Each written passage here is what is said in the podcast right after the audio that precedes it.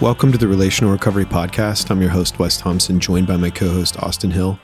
Today, we're in part five in our conversation. We hope you enjoy. Yeah, and if you don't know something, that's like an that's an opening from God for you to learn something so you can share that with your family or your neighbors. Like so if you're struggling with something and you're like I have no idea how taxes work. I personally right now no idea how they work but I know that there's somebody who I can trust. And I, and if someone asks me, I don't know what to do about taxes, I say, talk to Ben, talk to Jordan, or then there's this accountant. So I, my lack of understanding or your lack of knowledge is not like a, a measurement on, on how good of a provider you are. It's identifying where you need to reach out for help and equip other and like give people the opportunity to do their job really well because they care about you. And you can use that mindset where if it's something like if we go as something as like how do i get my driver's license? If you've never done that before the best way to learn is to go and do it. And then when someone in your life like if your kid gets their license you can say i know how to do that because i've done it before and this is how you do it. And that's what generational change looks like. It's not just this relational thing with with jesus that we pray that affects generational change. That's the motivation but then we're able to model it even more. We're like, you want your kids to look at you, your grandkids to look at you and say, like, that guy got his crap together. And then he helped teach other people how to do it. That's what we want. We want to be trusted.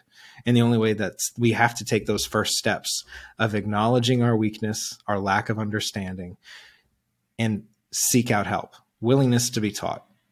That's what we want. That's what real men do. They ask for help. I think one of the good takeaways or melody lines, if you will, that I'm hearing from both of you is, you know, oftentimes when we're struggling, we lose perspective on the problems that are in front of us and, and we can catastrophize them and make them a lot bigger than maybe what they actually are. Not, not to minimize. I mean, we all experience things that are genuinely difficult, but I think when we have people around us, like you guys are describing, you know, it's like chipping at a problem you know a piece at a time and realizing that with help and with the, with creating a healthy community around me like these are all doable. And i think especially the stuff that you guys are talking about very practical necessary things but can just be added stress and barriers um, especially for people that are in crisis like addiction. You know we don't maybe we feel like oh my gosh i'll never be able to deal with that because i've got all these things. It's like no this is doable you know you've got people around you that care about you and that have competence to handle these issues. And um, that's really hopeful. That's really encouraging to hear. Yeah. One of the coordinators that was here a while, a long time ago, uh, told me one thing I've never forgotten. And he said, I always asked him, I said, what, what do they want to hear when they're sitting across from me? We were doing encounters and things. And he said, Ben, bring hope. Give them hope.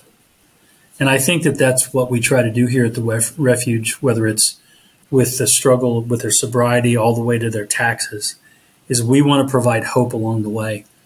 Um, you know, not only for hope while they're in here and they're in the refuge, but when they when they launch out. So uh, we need to deal in that as, as often as we can. So I've I've taken that advice from him and, and I've never looked back on that. I that's what I always try to do when I'm sitting across from guys, provide them hope that God's much bigger than any problem that they're going to deal with. Um, and um, so, yeah, it's it's it, it is it, it, it's a big deal. It really is. So, with that in mind, Ben, pardon the sirens. What are you? What gives you? What gives you hope about the refuge right now? What it? What? What should? What should give the guys hope right now with the refuge where they're at today? Um, the majority of our staff are all refuge alumni. Um, you know, we've got guys who who have the DNA who've been through it and they're giving back, and not just at a at a coordinator level or, but I mean at all levels. Um, and that that to me gives me a lot of hope because we're starting to grow to the point where the, the, the alumni community is is getting pretty large and we want to be there for them. But what gives me the most hope is we're just we're starting to grow and we're we're starting to provide you know just better and better service to the men and better better situations for them to be able to launch out and um, and it's difficult we're a nonprofit it's you know we've got to work very hard and we're very thankful for all the people out there who donate. Um, and we got to work really hard, be good stewards. But I'm very hopeful that the guys that are leaving the refuge now, that are graduating, if you will, there's so much more opportunity. I think that we're continuing to learn to provide to them and help them with. And it goes back to again what Sean Johnson told me that one day is hope. There's a lot of hope here, um, not only in in God Himself, which is ultimate, but also in the relationships and the things that we're doing to help them in while they're here. So that makes me very hopeful.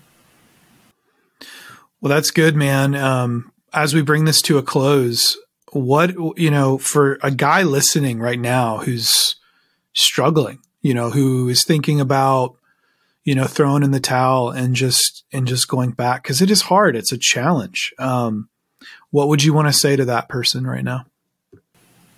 Uh, first and foremost is God loves you and you're here for a reason.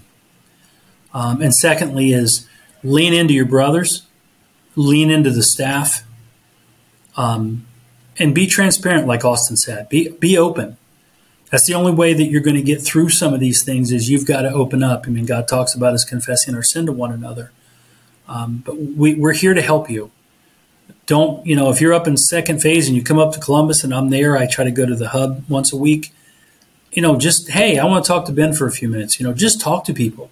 Let them know how you're feeling because I'm telling you right now, this staff, that's why we're here. We're called here. We want to help you. So know that God loves you talk to someone, lean into the staff, and lean into your brothers. There's a lot of people here who are rooting for you. And that doesn't even include all the people that we have as prayer partners at churches and different things out there that are praying for you guys. So there's a lot of support. Don't give up. Thanks for listening to this episode of the Relational Recovery Podcast. We'll be back soon with a new conversation. We'll see you then.